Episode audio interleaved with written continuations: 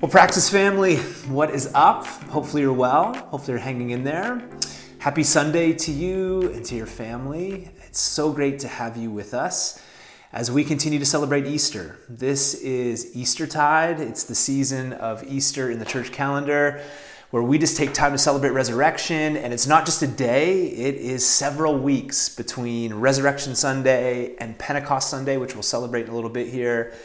And what a time in the church calendar just to, to celebrate, to join in together. We are resurrection people. We are these people that have been resurrected and made new by Jesus. And we know that that is the telos, that this is the end goal for us resurrection. So it's beautiful. And so everything we do in our gatherings really pushes to that during the Easter season. With that in mind, uh, my goal today is we have been in a, a teaching series through Eastertide so far, through the letter of Colossians in the New Testament. And if you actually want to open your Bible with me, you can open to Colossians chapter 1. That's where we're going to be. And really, my goal today is just to read the text over us. And as you know, we are in church in the round today. And what we want to do, and we do this every once in a while, is carve out lots of time this morning for you to connect with each other and wrestle through some questions. And so we do this once a month as well in homes. And by the way, next week is Community Sunday, so we won't be at Goodwill next week. We'll be in community. So basically, we're giving ourselves space for two weeks to really wrestle spend some time, be the church, wrestling through some questions around this letter and what it means for us. And I actually think that's really beautiful because it has to be more than just talking heads from stages. It has to be the work of the people.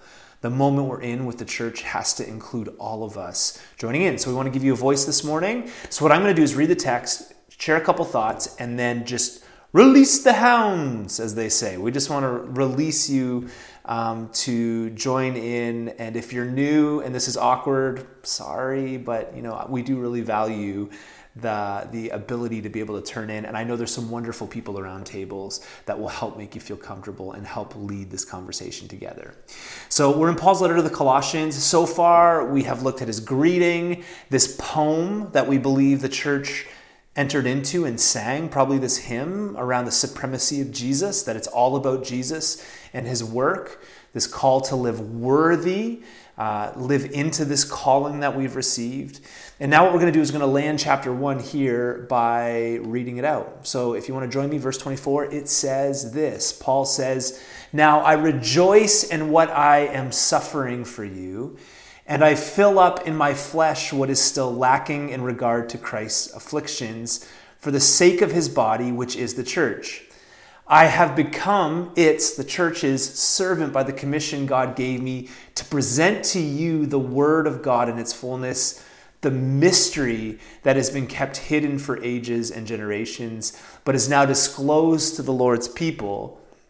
To them, God has chosen to make known among the Gentiles the glorious riches of this mystery, which is Christ in you, excuse me, the hope of glory. He is the one we proclaim, admonishing and teaching everyone with all wisdom, so that we may present everyone fully mature in Christ. To this end, I strenuously, there's a word, contend with all the energy Christ so powerfully works in me. Now, I don't know if you've ever been entrusted with a secret. Um, I got thinking about this this week. Uh, several years ago, good friends of ours were having a baby in their family. And it was the first baby on both sides of the family. So this was the first grandchild that they were having on both sides. And so there was lots of anticipation. And so we were out with them and some friends one evening at a restaurant, just having um, a great time with everybody. And in walks the mom of this friend, this girl who was about to have a, uh, had just found out that, that she was pregnant and was going to have a baby. And so the mom walks in, and there's lots of hustle and bustle at the table. And the mom comes over my shoulder. And at this point, I didn't know this lady very well. Um, I didn't know her very well. And so she kind of came over my shoulder, and we were sitting close to them. And I just said to her, Hey, you must be thrilled that this is like your first grandchild is coming and the ex- expectancy. You just must be so excited. And she looked at me and went, What? And in that moment, as I'm literally sinking in my chair, and Heather was there too, and she, you could just tell, like, we are sweating. I am drowning in, like, I have brought upon this family just the worst thing that could ever happen, that I would be the one that would reveal this kind of message or news to the mom and not their own daughter and son in law. So I'm like, sweating. Heather is like trying, you could just you could just sense she's like trying to hold things together. And this mom just said, What? What are you talking about? And then just kind of moved on. Went around the table, started talking to other people. And so I'm trying to hold it together. And they weren't sitting with us, they were getting their own table. So after they said greetings to a few people around the table, she came behind me and said, I'm just kidding and it was like a breath of new life in my bones that I had not actually ruined a family. And that's actually ruined me because uh, now if I know something, it takes anything and everything to get it out of me just because of that like gut feeling that I felt on that day, which is probably a good thing. So unless it's like Facebook official, I will play dumb around you. I will very much play like I have no idea what is going on. And some of you have experienced this before. If there's ever news or anything exciting, I'm just like the last person to acknowledge it. Um, in that moment, I felt like I had made known, even though maybe I shouldn't have, this kind of mystery, this, this secret. And one of the things you catch in Paul's writings, and I just want to I want to highlight two things in the text here and then just let you go. Uh, and by let you go, I don't mean like leave the room. I mean like talk about this. But you know, the scriptures in Paul's writing always talks about the mysterion, the mystery. Paul talks about this in Ephesians. Here he says in verse 26 in Colossians, the mystery that has been kept hidden for ages and generations, but is now disclosed to the Lord's people. He goes on and says, to the Gentiles, the glorious riches of this mystery, which is Christ in you, the hope of glory. Now, there's connection here to Israel's story because if you were an ancient Jew, you were looking forward to the day when God would act in history to restore the fortunes of your people. And so a lot of Jewish people expressed their hopes and their desire for God to kind of renew all things and, and do this, for God to more, more so come and, you know, they were anticipating Messiah. But their hope was that God would come and that these were in part secret plans that God was reserving for kind of the final day.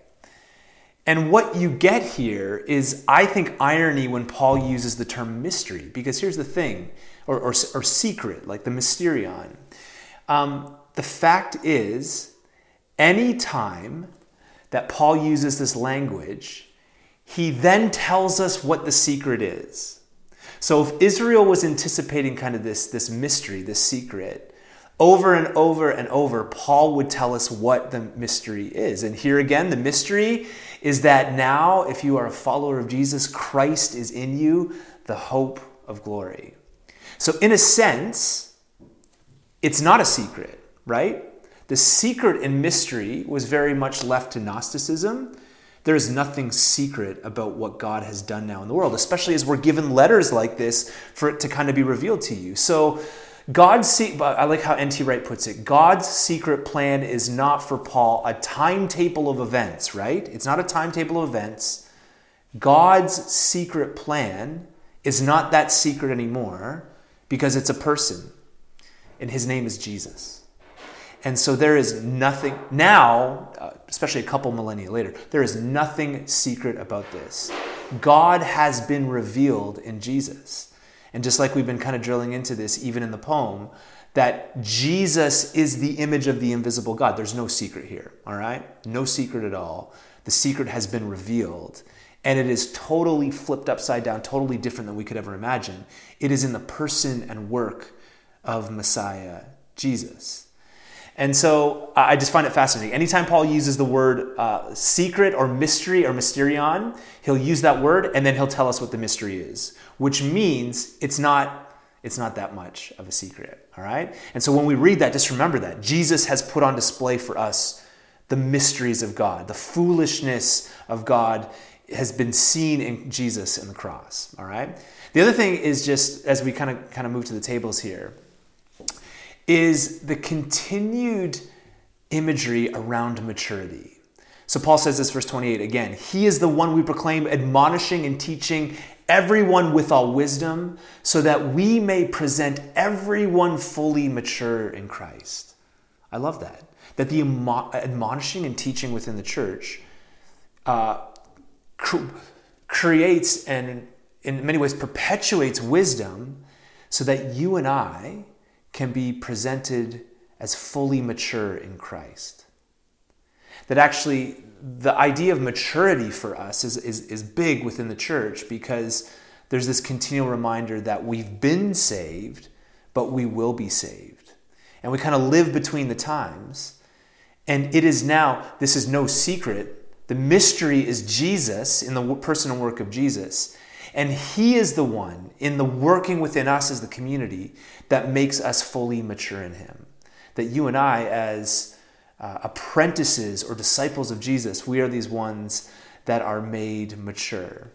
And so I love, again, N.T. Wright, I just kind of, kind of been drilling into his, his stuff. He says this He says, The church must look nowhere else for forgiveness for the past, for maturity in the present, or for future hope. In essence, I think what this is saying is as we become mature in Jesus, we look nowhere else but Him. He is the image of the invisible God. This is not a secret. And one of the things we lean into is we become mature. And so we want to give you time and space to wrestle through this. We want to give you time just to, to wrestle through what we're reading here. And so some questions are going to come up and we're going to give you opportunity. I'm going to hand it back over to our team, and they're going to kind of tee this up. Love you guys so much. Uh, excited. Next week we'll continue, and in our groups, the hope is is to begin chapter two. I hope you can get into a community, join in next week. Community leaders, just be prepared and ready to go as we join in again. And if you're not in a community, you can speak to one of our team today, or just email us at hello at mypraxis.church. Grace and peace to you guys. Let's uh, join in.